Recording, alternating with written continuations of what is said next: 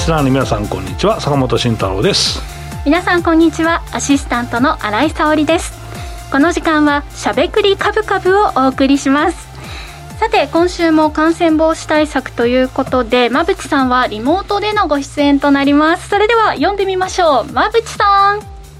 はい皆様こんにちは。馬淵真理子です。今週もよろしくお願いします。よろしくお願いします。いや今日あったかいですね。そうですねポカポカ陽気 でだいぶはい春を感じる。はい、はい、ああったかそうな感じで。めっちゃ冬まであったかいんですけど。そうですね。はい。なんかあのこの週末急に暖かくなってまあ今日でね2月も最終日ということで3月相場はどうなっていくのかなっていうのがだんだんと気になり始めてきたんですが、ね、もう明日から切り替わっちゃいますからね、うん、終わっちゃったよね2月ね。はいなんかあっという間ですけれども3月この陽気のようにポカポカのね、うん、感じの市場になっていくのかどうか気になるところということでこの後のコーナーで3月相場についてお二人の見方を伺っていきたいと思います。さてこの番組は YouTube ライブでも同時配信をしております動画配信についてはラジオ日経の番組サイトからご覧いただけます。YouTube へのコメントもよろしくお願いします。この後もじっくりお話を伺います。それでは番組を進めていきましょう。この番組は岡三証券の提供ファンディーノの制作協力でお送りします。さて、ということで、引き続きお話を伺っていきますけれども、今日のこの時間はですね、波乱相場が続いているという状況なんですけれども、まあ、明日から始まる3月の相場についてお二人の見方伺っていきたいと思います。さあということでやはり、うん馬淵さん、今日も資料をご用意いただいていると思うんですけれども、やっぱりまあ気になるというか、影響を避けられないのかなというのが、ウクライナ情勢ですよね。そうですね、おっしゃる通りですね、うん、まあ今日の動きを見てみると、うん、あのまあ、全体、指数全体は小幅上昇だったんですけど、個別企業はまあ8割上昇みたいになってるんですよね。ここはやっぱり停戦合意の報道によって、まあ一旦まあ買われてますけれども、ちょっと予断は許さない状況ですよね。うん、まあ、超長期化以外は織り込まれたんじゃないかなっていう感じですかね、とりあえずは。そうですよね。はい。今日の午後にも今話し合っているところ、ということ、ね、そうですね、まあ、あとは、そのね、どうなんですかね、まあ、昔よくあったトランプさんが就任した時の言動で株価がぶれまくるみたいなので、これ、プーチンさんの言動で株価がぶれまくるようになるのかっていうと、ここがちょっと見ものかなと思いますね。だから今週、来週、チェックしておくポイントの一つじゃないかなと思ってるんですけど、まあだからね、停戦がそのまま合意したら終わるんですけど、そうじゃなくて、泥沼化しそうになった時言動で株価がぶれるかどうかっていうのは、ちょっとチェックしといた方がいいのかな、短期やってる人はね、思いますね。はい。プーチンさんの、まあ、どういう発言が一番この、この後直近で反応しそうですか？いやもうまずなんか、顔が怖いっすよねって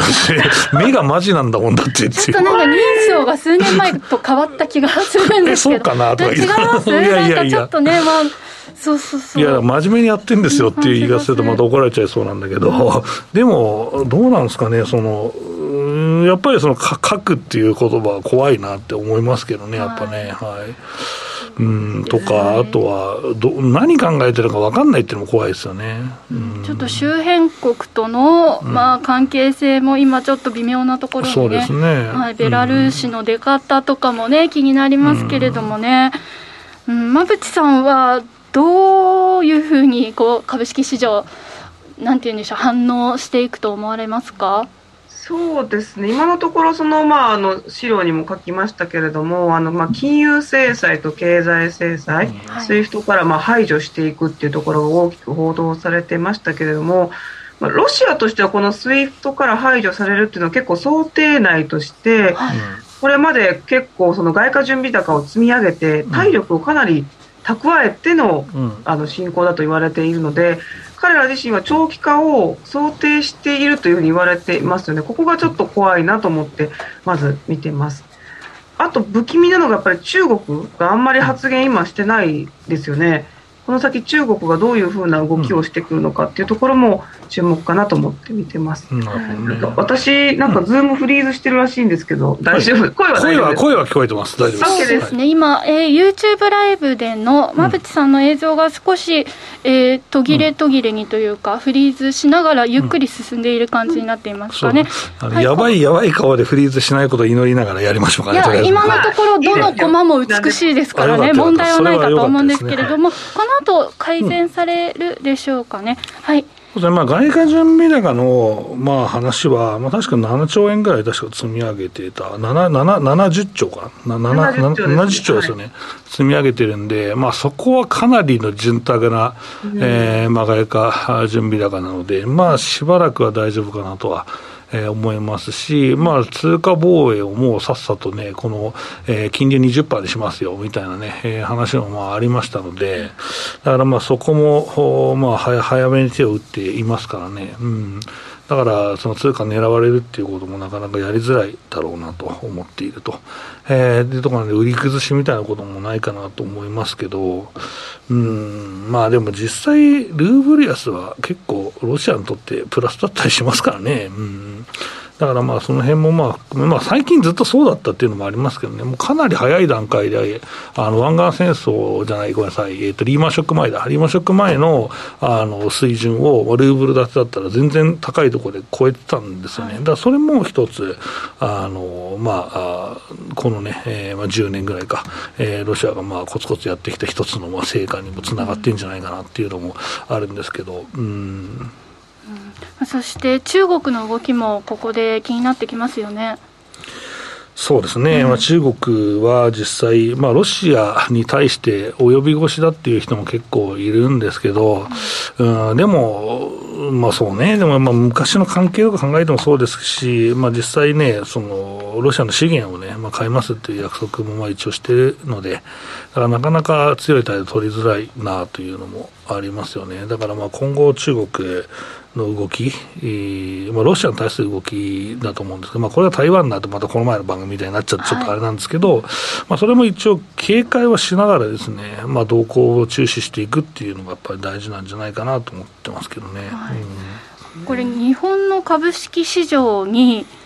まあ、どういう影響が出てくるんですかね？うんだからやっぱりヘッドラインは結構注目した方がいいですね、まあ、それは核だったりとかもするし、まあ、中国がその、ねえー、領土に対する強い姿勢を示すとか、はい、うんまあ、その辺も注目だと思うんですけど、あとは、忘れられてるその、まあ、金融政策、米国の金融政策の部分も、まあ、あ来週、今週か、もうこういう時ありますからね、うん、だからその辺も注目するし、FMC も次の週ぐらいかな、あるし、と考えると、まあ、結構、次の次の週だな、15だから、そうだね。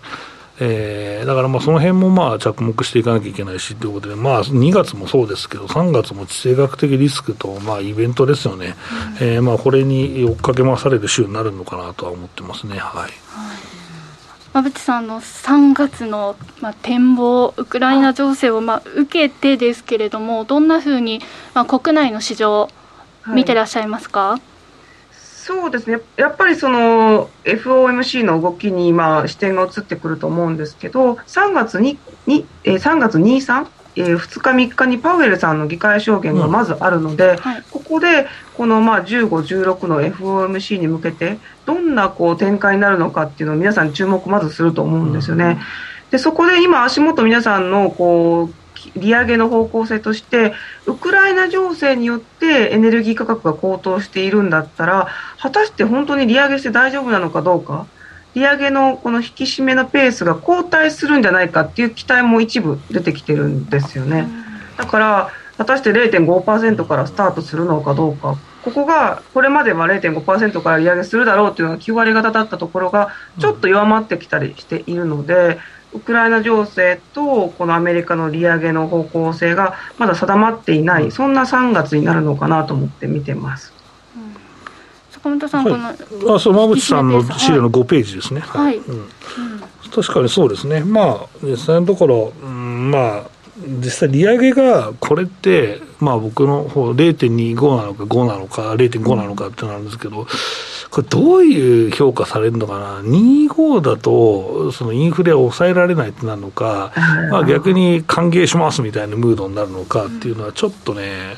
分かんないけど、いや、でも0.25で始まった方が、なんかうまくやってんじゃねえかみたいな話になる気が僕はするんだよね。そうですよね。だからちょっと足元ね、0.25%の方の、まあ、あの予想値の方が上がってきてます、ね、そうなんですよ、もう9割0.5でしたからね、マックスがね、うん、そうそこはちょっとその辺をちょっと期待したいなと思いますよ。うん、うんその方が受け取る、まあ、マーケットサイドも。まあいいでしょうね、うん、まあ無難な運営してるわって思うでしょう、そこは。ショックが少ないというと、ショックの少ない指数の動きにもなりそう。で、ね、結局ね、タカ派的なはず、まあ、形になってるけど、ハト派的な行動をするときの理由って、まあ、よくある日本でいうさ、はい、決算単身の上の方に書いてある、なんとか情勢が悪化してとか、めっちゃそのネガティブなこと書いてあってさ、でそれって、その会社の業績で本当に関係あるんですかっていうのがあるんだけど、で、結構、この金融政策に本当に関係あるんですかっていうことを、結構つらつら言うこともあるから、そうだから馬渕さんが言った通り、まあ、そのウクライナ情勢とかいろんなことを言いながら、あのまあ、ちらちらね、えー、インフレの動向を見ながら、あの引き締めペースって案外に緩やかになる可能性っていうのはないとも言えないよね、うん、そこが一番株価にはプラスなんじゃないかと僕は思いますけど。うん、じゃあまあ意外とそのあたりはこういい要素というか、いい材料ではあるっていうことですね、そうそうなればね、はい、うん。そこをまあ見極めていきましょうっていうことですね。はい、そして、まあ、5ページ目続きいきますと、3月4日に雇用統計が発表ということですね。うん、そうですね、はい、ここがまたあまりにもね雇用の数字が良すぎるとまた利上げしないといけないというふうなことになるので、ここもね見極めたいっていう思いがあるので、うん、またねちょっと動きが出出づらいですねここしばらくそうですね。まだ過去分の引き上げも最近ずっとありますからやっぱこれがあるとまたね雇用いいよってなりますからそこも着目でしょうね。うん、このあたりウクライナ情勢影響とかってそこまでここには出ないですかね？雇用は出ない、ねうん、雇用はないかなと思いますね、はい、まあ、長期的にはあるかもしれないですけど、うん、まあ、現状ないかなと思います、うん、はい、じゃまずひとまずこの3月4日は、そこは気にしなくてよいということですね、そして4番目書いていただいているのが FOMC ですね。そうですね、これが、まあ、利上げの幅と年内何回あるのか、ここがまだ決まってないので、まあ、明確になるのかどうかもわからないですが、そこにまあ注目だということですね。はい、これ、FOMC 前、どうしたらいいですか、ポジションをまた小さく。いやこれ、どっちに出てもいいんじゃない？利上げするのはほぼ確定してるわけだから、利上げあると株価上がるみたいな、うん、あのジンクスはありますから、あまあ、いい加減織り込んだだろうと思いますからね。はい、うん、じゃあ今回はそこまでこう怖がってポジションを縮小しなくてもいいのか、うん、僕はしない方がいいと思います。はい、はい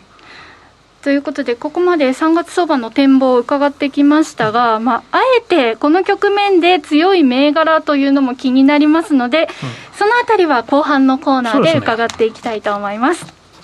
ということで、続いてはこちらのコーナーです。坂本慎太郎の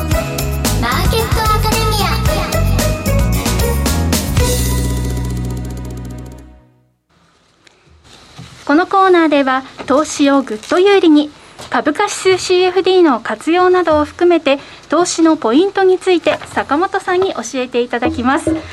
さあ、そしてですね、先週に引き続きまして、今日もゲストをお招きしております。東京金融取引所リテール事業部、三河川交渉さんです。よろしくお願いします。よろしくお願いします。さて、先週もご紹介しましたけれども、今日2月28日から、ね、はい、うん、クリック株365、ナスダック100が上場いたしました。おめでとうございます。ありがとうございます。はい、ということで、今日から取引がスタートしたということなんですが、はい、初日いかがでしょうか？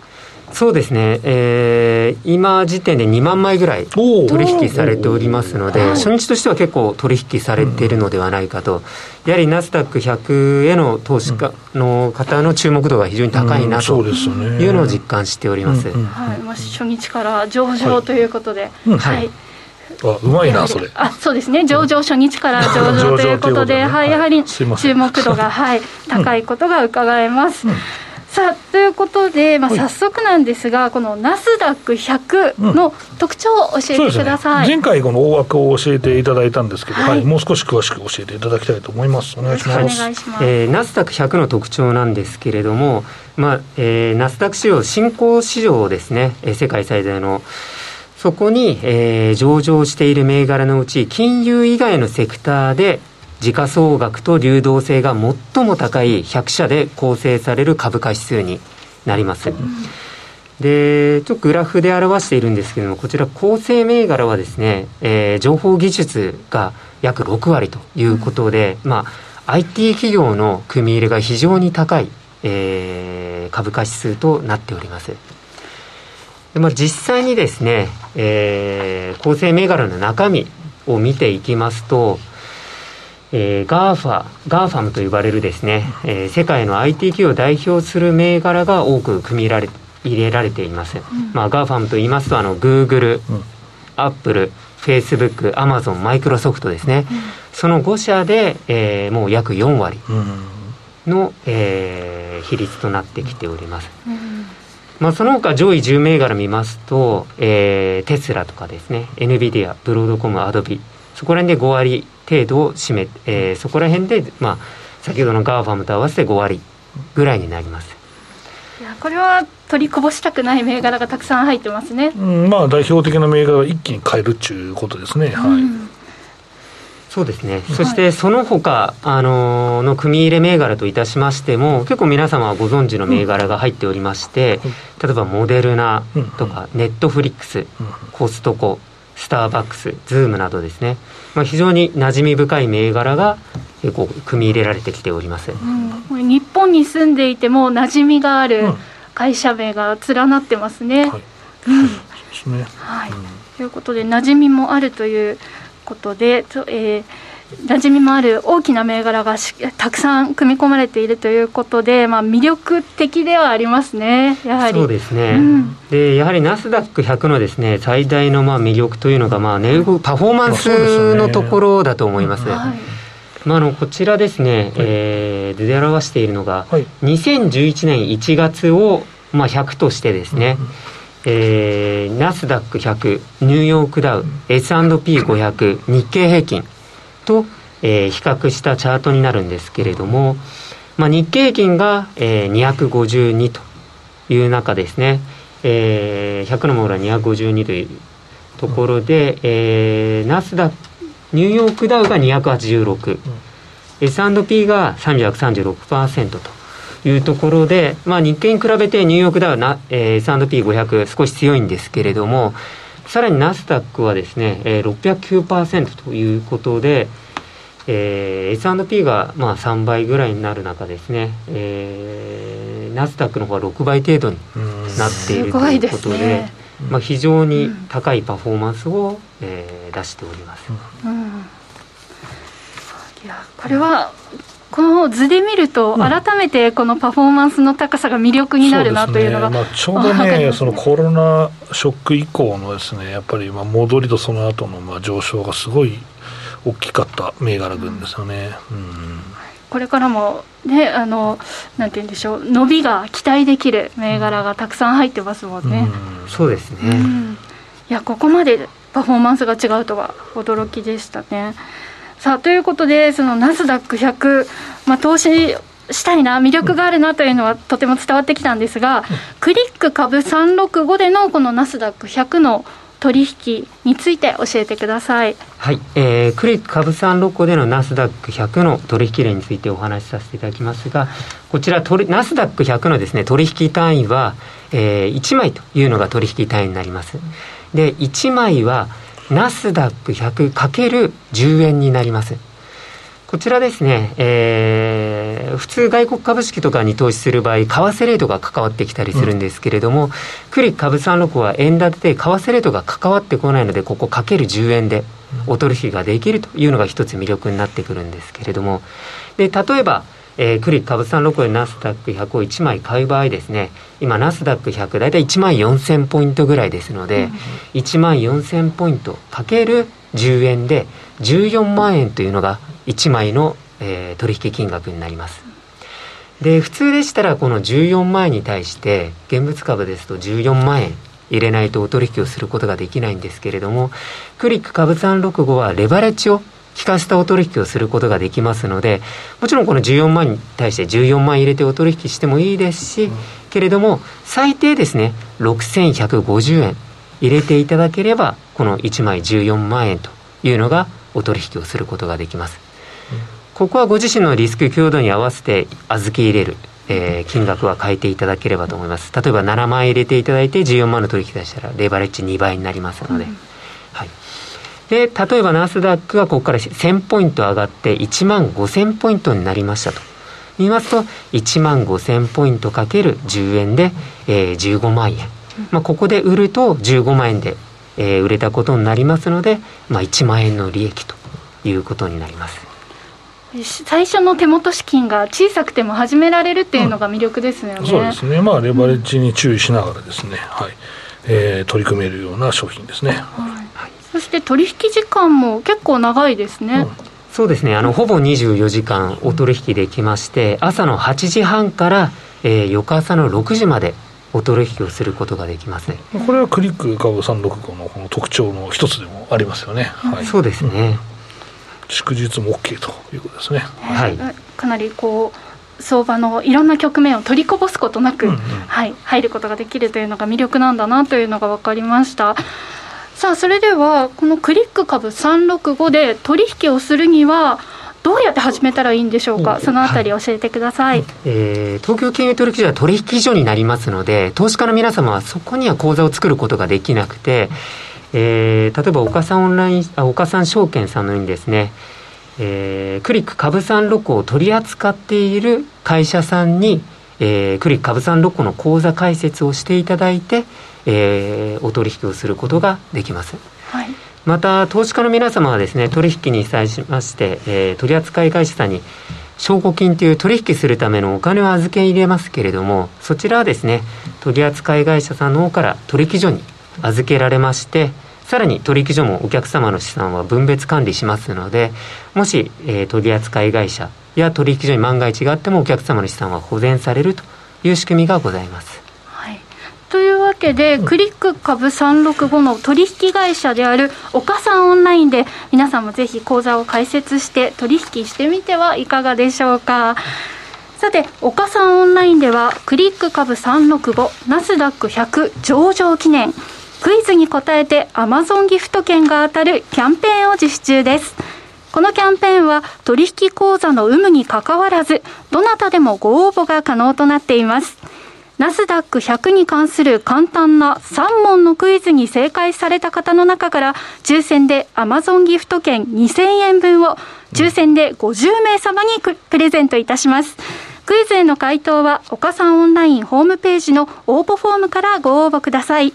YouTube の概要欄、もしくはしゃべくりかぶかぶの番組ホームページにキャンペーンページのリンクがありますので、そちらからお願いいたします。とまあ、いう話なんですけど、はい、まあ、予習でもしようかなと思ってます。はい、えー、僕がですね、新井さんにですね、ええー、この、えー、クイズをですね、もう出しちゃおうかなと思ってるんですけど、この3問ですか？皆さんと一緒に予習できたらなと思ってます。やってみましょう。難しくないといいな。はい、じゃあ早速。でもね、三川さんもいいからヒントくれるかもしれない確かにそうですね。はい。よろしくお願いします。えー、っと、ではいきます。第1問。はい、えー、2022年2月28日、待望のナスダック100が新たに加わり、はい、さらに注目がが集まる取引所、えー、株価指数取引、クリック株をと言いそうになった〇〇〇。えー、さて、〇〇〇に入るですね、えー、数字は、あからうのどれでしょうかという質問がね、来てまして、はい、えー、まず、1番目、あがですが225、うん、えー、いが365、うん、うが999です。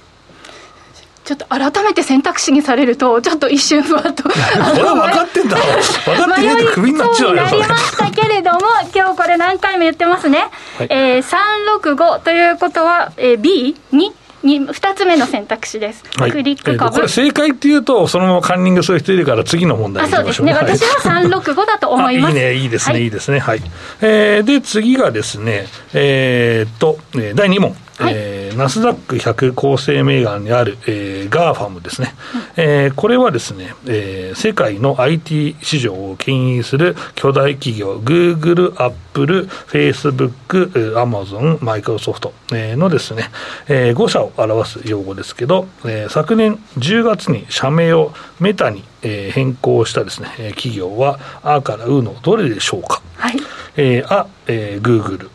イ、アップル、うフェイスブックえちょっともう一回。あ、あ、グーグル、はい、い、アップル、はい、う、フェイスブックはい。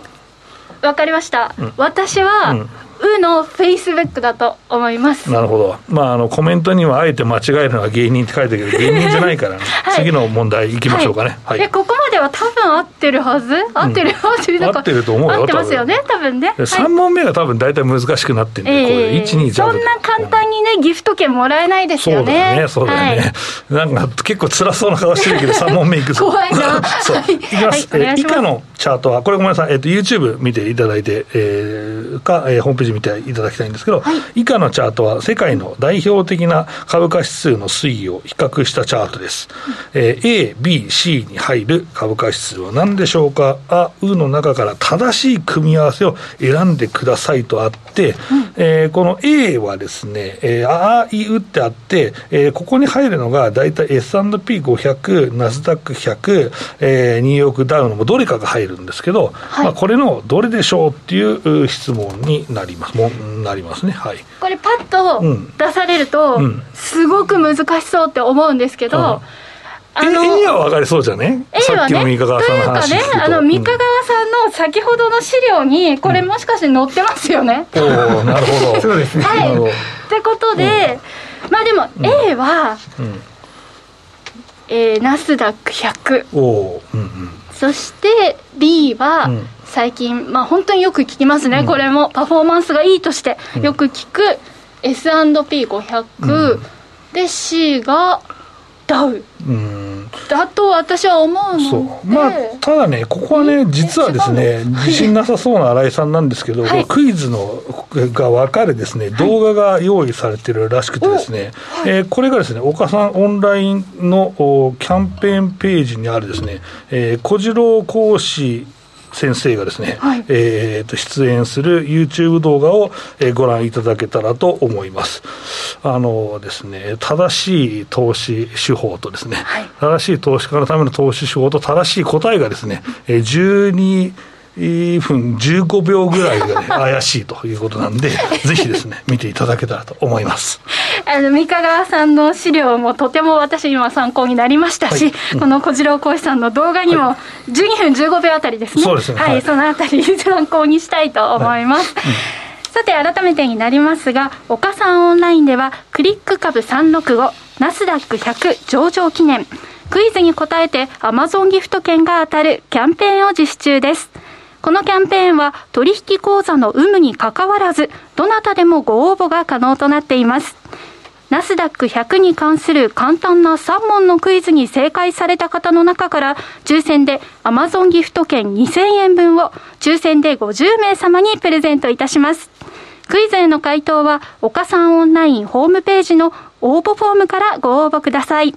YouTube の概要欄、もしくは、しゃべくりカブカブの番組ホームページに、キャンペーンページへのリンクがありますので、そちらからお願いいたします。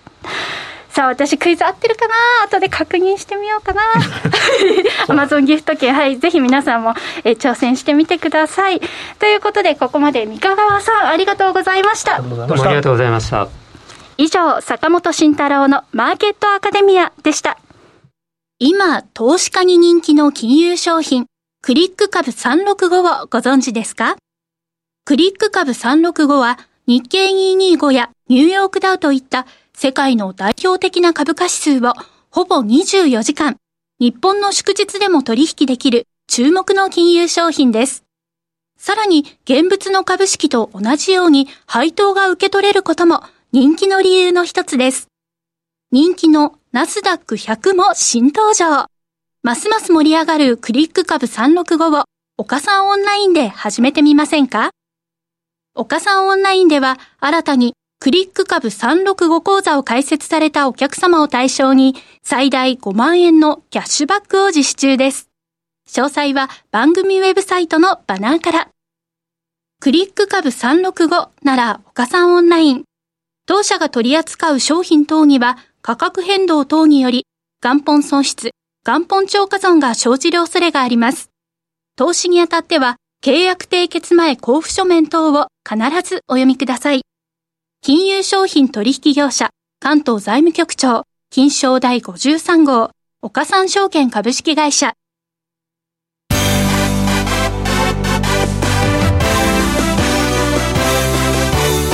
馬淵真理子の10分で教えてベンチャー社長。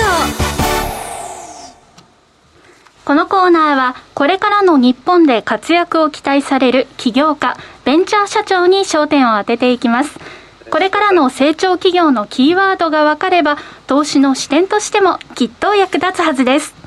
今日は株式投資型クラウドファンディング最大手のファンディーノで紹介しているベンチャー企業ホビモ株式会社代表取締役小林義則さんの登場です。小林さんとはお電話がつながっております。それでは馬淵さんよろしくお願いします。はいよろしくお願いします。小林さんこんにちは。こんにちは。よろしくお願いします。よろしくお願いします。よろしくお願いします。はい、小林さんは全国で住める空き家を活用したウィークリーとかマンスリーのサブスク賃貸を展開されています。しかもそれが地方の空き家を活用してなんですよね。とっても魅力的なサービスですので、詳しく教えてください。はい。弊社はですね、えー、地方の空き家を月額で1万2000円から住める賃貸サービス、ホビモを運営しています。ホビモは造語でして、趣味のホビーと遠隔のリモートを掛け合わせた造語になってまして、ターゲット層は趣味やリモートワークで定期的に地方を訪れるユーザーをターゲットとしています。それで、海や山、温泉地、スキー場などの近くの空き家を改装し、こちらを賃貸サービスとしてユーザー様に提供しています。素晴らしいですね、うん、こちらのサービス。坂本さんいかがですか？いや面白いですね。その地方の空き家ってまあいう話なんですけど、まあそうです。海や山温泉地スキー場など、まあ、その特にスキーとかシーズンだとすごいニーズがありそうな、まあ、気がして、うん、1年間空き家でほったらかすとくより、スキーシーズンの4か月とかに借りてくれた方が全然いいじゃないですか、えー、はい、でそれ、非常に面白いサービスだなと思ってるんですけど、まあ、この空き家というですね着目点、なかなか面白いんですけど、この、えー、着目点もですねどこからまあ来たんですかっていうのを教えていただけたらなと思います。お願いします。はいもともとあの私がえ広告代理店の中であの法律事務所に勤めた経験がありまして相続サイトの集客に関わるものを1年間携わった中でやはり相談内容で都心に住む方々がやはりあの地方の実家の空き家を手放したいっていうところの原体験があります。でやはりあの高齢化の進む日本の地方の空き家っていうのは今非常に深刻でして7個に1個が今、空き家と言われていて、2028年には1700万個を超えて、4個に1個が空き家になるという統計データまで出ていますこちらで高齢化による地方の過疎化、それに伴う雇用の減少などもありまして、そういったところのですね社会問題を解決させるために、ホビモっていうのをあればいいなと思って、えー、立ち上げました。うん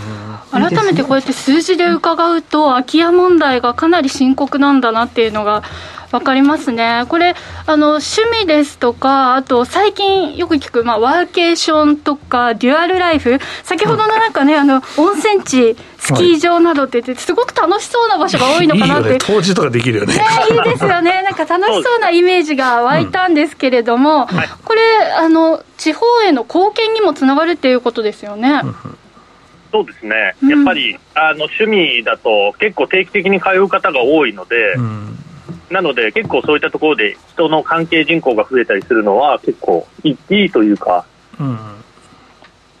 そうですね、うん、まあ、空き家にまあしておくより、まあ、人が入った方が傷まないと思うし、まあ、地域にお金を落としたりもしますからね。うん、でこれ今物件ってどのくらいの数がこう運用されてるんですか？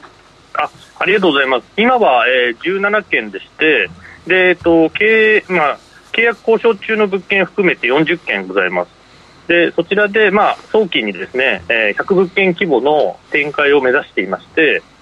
で、えー、まあ、こちらを使ってもらうモニターさんとか、あとは、あの、ユーザー目線のフィードバックを今、得ながら、いろいろ、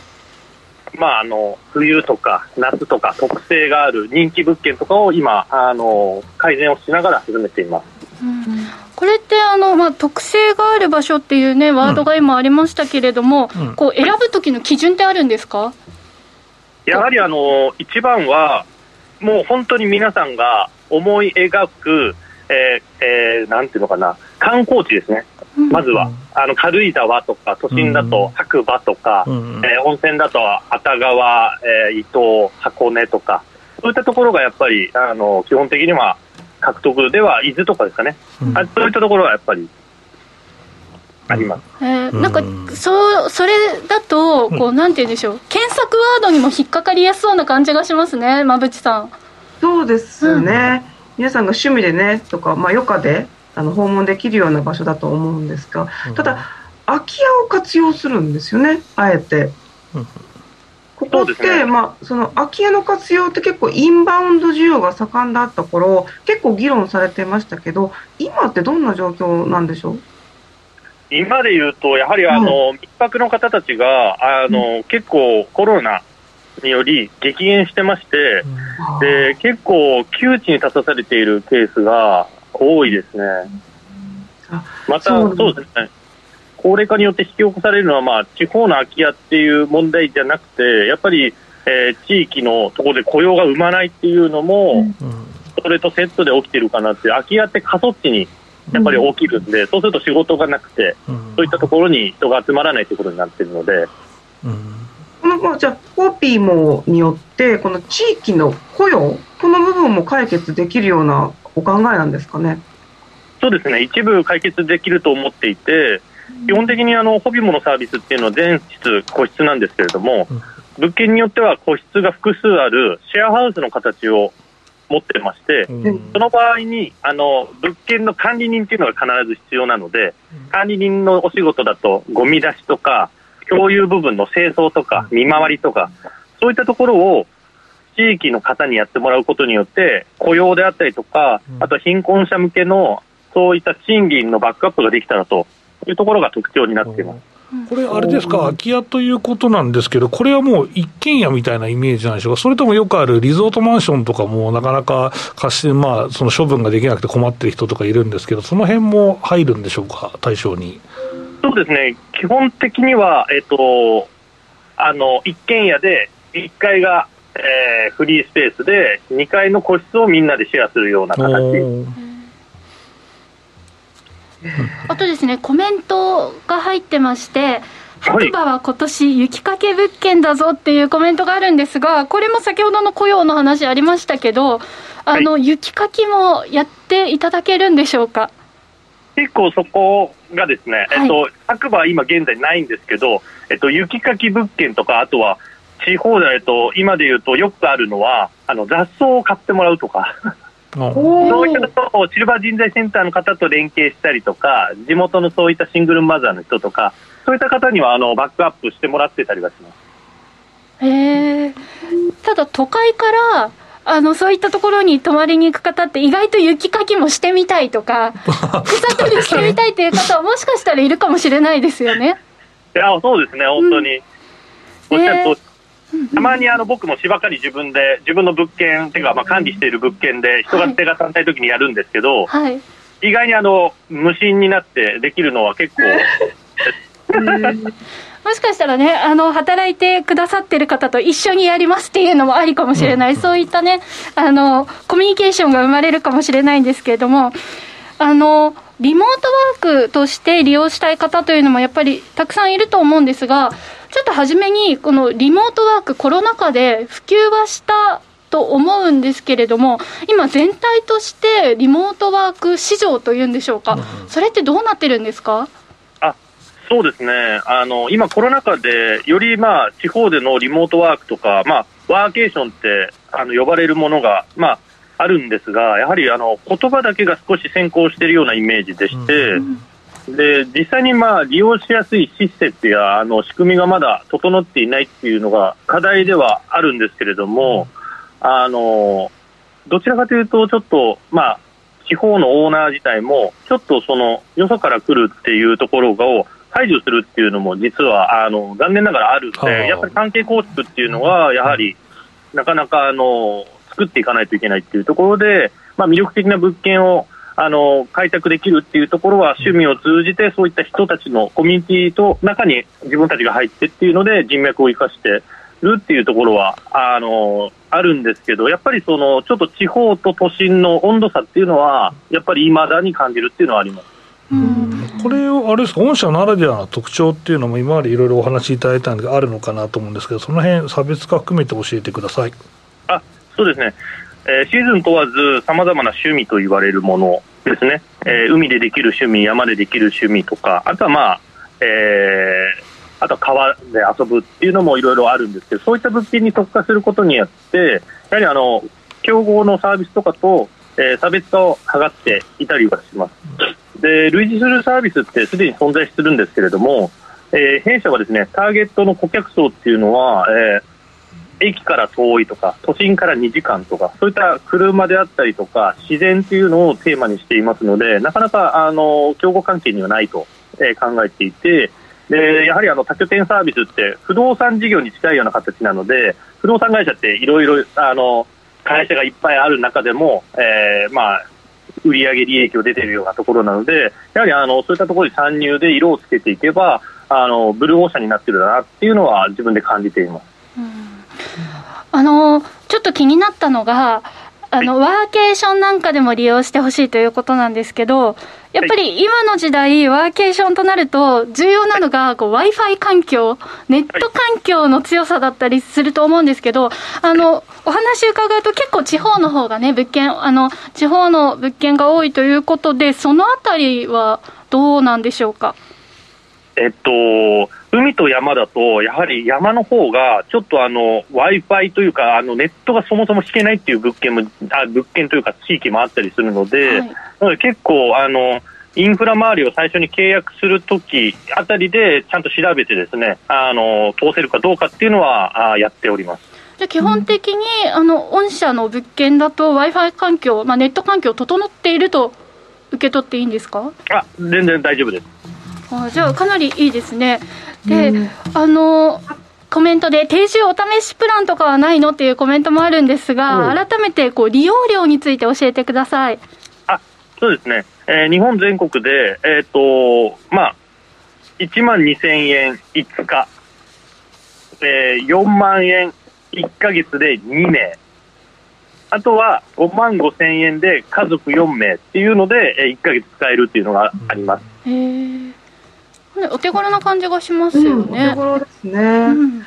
あとはその今ワーケーションの文脈がありましたけれども、一般社団法人ワーケーション協会というものを小林さん立ち上げていらっしゃるんですよね。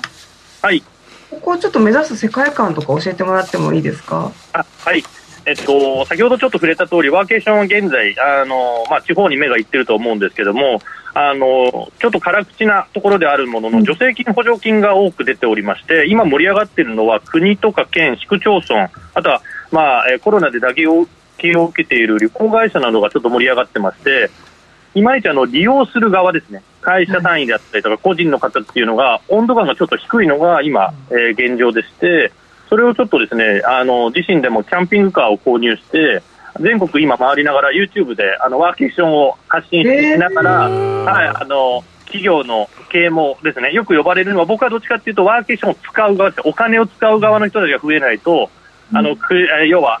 地方とかでうまくいってもできないものになってしまうので、企業経営もどっちかというとしていって、フリーアドレス化を進めていたいっていうのが、どっちかというと世界観として持ってるって感じです。自らされてるんですね。そうなんですよ。うんでは改めて今後の事業展開を伺ってもよろしいですか？そうですね、えっと、まず、まあ、やはりあの時間貸し、そういったもっと細かい、えー、もので、えー、ちょこちょこ使う、えー、要はワーケーションで今、会議だからすぐ使いたいっていうような時間貸しのサービスであったりとか、あとは趣味なので、スリーグとかサーフボードとか、アクティビティのサブスクの提供など、より広い、まあ、手ぶらで行ける、手ぶらで何か出荷できるっていうのが一つ思っています。あとは、海外の一気が緩和されれば、インバウンドであったりとか、海外拠点の拡大なども考えてたりはします。はい。はい。わかりました。手風呂で釣り行きたいです、うん、私も。行きたいですね。ね楽しそうです。なんか、いろいろと楽しいイメージが湧きましたし、YouTube も拝見したら、ワーケーションのね、うん、イメージも湧くということで、はい、皆さんもぜひご覧になってみてはいかがでしょうか。よろしくお願いします。小林さん、はい、楽しいお話ありがとうございました。ありがとうございました。さて、来週のゲストは株式会社デッサン、高橋真也さんにお越しいただきます。では、ここまで小林さん、そして馬淵さん、ありがとうございました。ありがとうございました。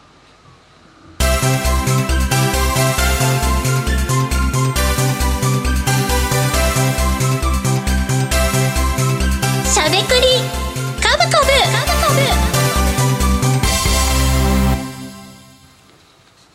しゃべくりカブカブ。株式投資についてしゃべりまくるというコーナーです。今日のテーマは、マザーズ市場の今後についてしゃべくりカブカブです。さあ、マザーズ市場。うんまあ、そこ打ったかなっていうようなチャートになってきましたね。ね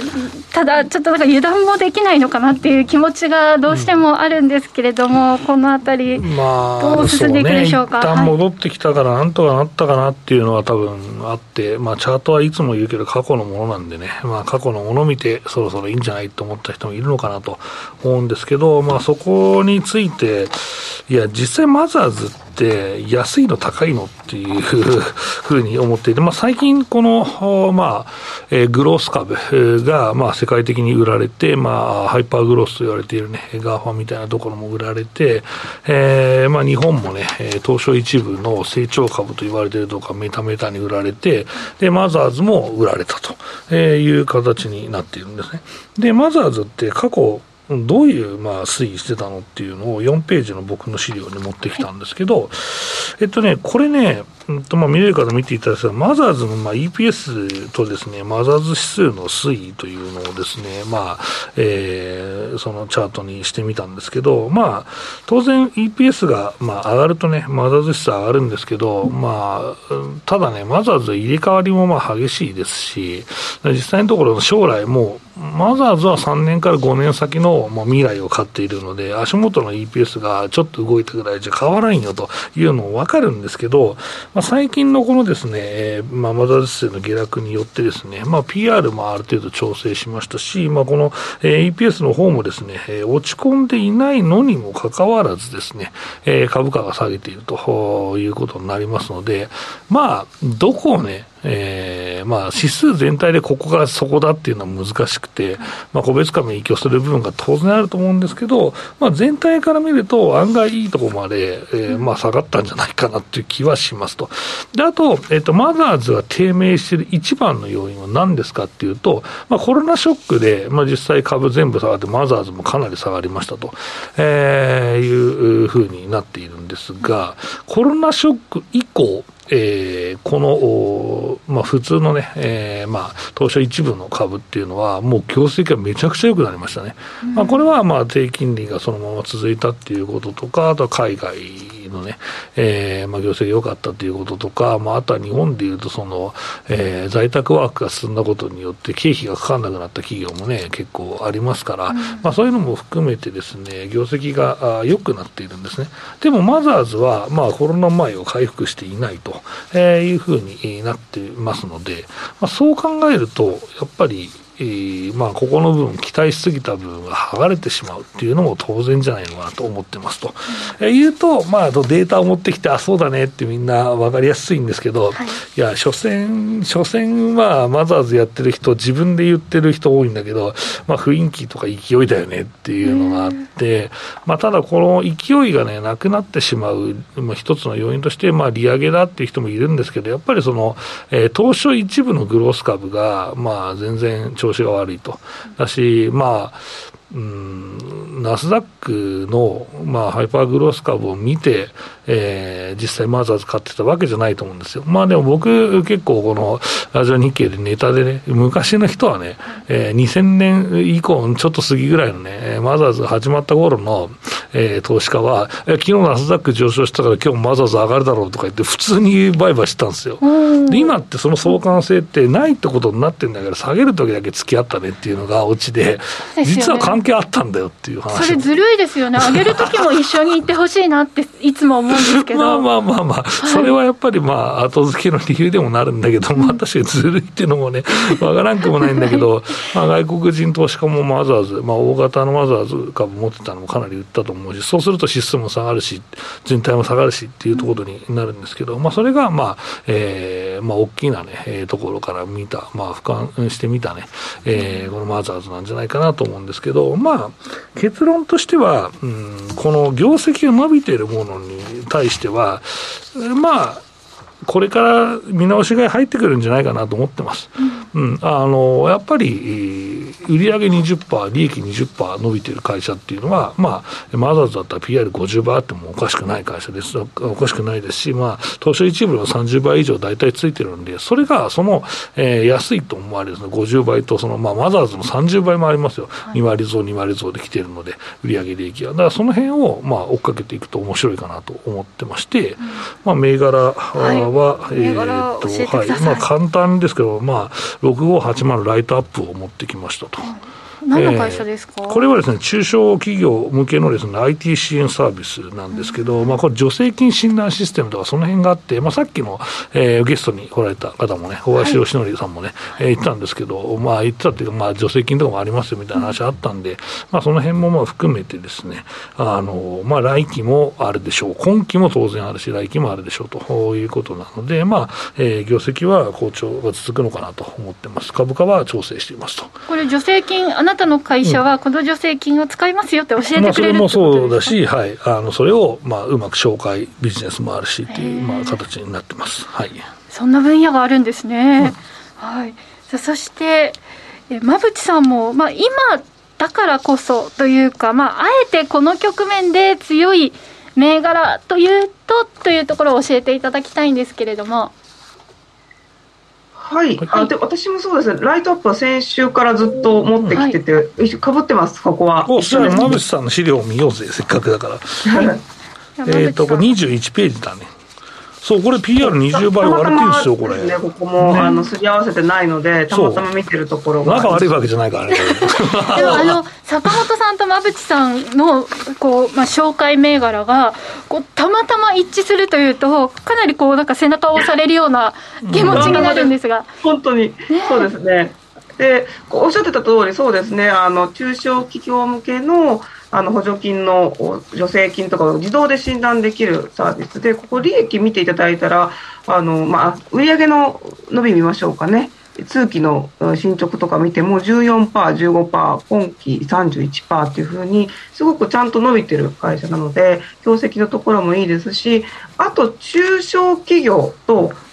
小規模零細すごくちっちゃなところの DX をサポートしている会社なので、これまで DX、DX って言ってコロナ禍の中ですごく成長した企業ってやっぱり大企業向けの DX の、まあ、システムインテグレーターとかコンサルティングの方々だったんですけどそこ多分一巡して今坂本さんが見ていらっしゃるようにやっぱ中小企業の DX がこれからまだまだなんですね。でライトアップの社長さんにも取材したことあるんですけど、これからだっていうふうにおっしゃってる。まあ、社数が多いですし、まあ、サブスクで安く使えるんだったら、まだ払える金はあるので、うん、中小企業のまあ中位以上の、ね、会社をターゲットにすると、全然まだ裾野あると思います。そのがね、99.7%あるので、うん、というところで注目しています。これがまあマザーズの会社ですかね。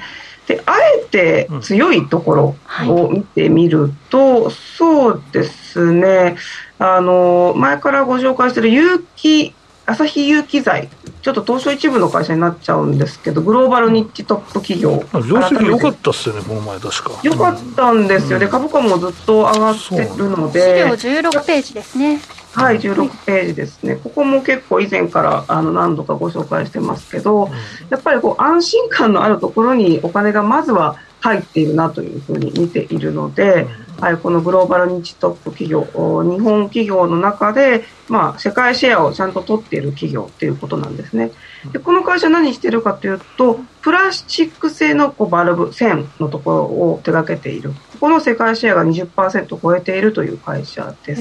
何に使われるものなんですかね？あ、えっと、半導体の製造工程の中でもこう物を止めたりする技術が必要なんですね、はい、あと水族館の水を止める。あそうそうそうそうそうそう。強力な感じがイメージできました今あできました、はい、あとそれでキュッて止めるので水だけじゃなくてあと粘土状のものとか空気とかも全部こうババルブで止めないといけないのでいろんなところで使われてるんですよ、ね、これが海とかだったら鉄とかだと錆びちゃうじゃん、はい、だからこういうプラスチック製の浮くとかも多分あると思うんだけど。そして強度もあるんですよねきっと。強度があって、まあ、金属製が今主流で、ほとんどまだ知られてないんですってこの,、あのプラスチック製っていうのが。なのであの開拓余地がまだあるっていうところで成長性があるなと思って見ていたら、まあ、業績も良くて今の相場でも上昇しているというところで安定感の、ね、あるところにお金が集まってますね。これ世界にも、はい、世界で見つかってしまったらというか見つかったらかなり大きくこう売り上げを伸ばす可能性もありそうですよね。そうです。今、そのプラスチックバブルの世界シェアは20%を取ってますけど、バババルブね、難しい。バルブ、バルブ、バルブ、はい、取ってますけど、はい、あの金属含めるとまだ1%なので、うん、っていうことですね。うん、はい、バルブ、バルブ、プラスチックババブルじゃない、バルブですね。はい、まだまだ伸びそうな分野ということで注目しておきたいと思います。はい、そして、まあ、セクターなんかは、まあ、3月に向けて細かく聞いてしまって申し訳ないんですが、うん、ちょっとこの、まあ、地政学的リスクなどなどそうそこ関係ないところ買うかリバウンドするとこ買うかどっちかなんだよこれは。投資家そこ迷うとこなんだよ買う人はね。え坂本さんだったらどっち行きますか？馬淵さんだったら。ハイテク買っときゃいいだろハイテク。自動車買っときゃいいだろうっていう感じです。はい、えー、馬淵さんだったらどっち行きますか？私もだから地政学で今買われているあのレアメタル系とかって、はい、ちょっと寿命が短い気がするので、うん、あのこれまであのここでご紹介してきた戦略はあんまり変わってないなと思ってます。あそうですか。テーマの、はい、循環っていうのは変わってないなと思って見てます。うん、じゃあ一時いろんな指数が下げてちょっと厳しいところもあるかもしれないけれど、うん、まあ、戻すだろうという業績などで言ったら安定感はあるのかなということですね。そうですね、うんさあちょっと今ねいろんなこう要素が絡み合って戦略も難しいなというところなんですけれども、うん、信じた道を進むしかないんですかね自分で。そうですね、うん、うん。はい、ということで、はい、セクター戦略セクターについても馬淵さんに頂いている資料をもとに、ね、あのご自身の考えを深めていただければなと思います。以上しゃべくりカブカブでした。さあ、ということで、あっという間にお別れの時間が近づいてまいりました。リスナーの皆さんからの質問も番組では、えー、お待ちしております。今日もたくさんコメントいただいております。マザーズ、ここで下げ止まりかなというコツンっていう音は聞こえましたか？とか聞こえたような気がして1月に買いましたという コメントだったりとかいろいろありますね。はい、皆さんは今どういったスタンスで3月はどんな相場になっていくと予想されるでしょうか？さて、株式 FX をはじめ不動産クラウドファンディングなど投資商品はすべて元本が保証されるものではなくリスクを伴うものです。投資の最終決定はご自身の判断で行ってください。この番組は岡三証券の提供ファンディーノの制作協力でお送りしました。それではリスナーの皆さんまた来週。この後は YouTube ライブでの延長配信となります。コメントも拾っていきたいと思います。引き続きお楽しみください。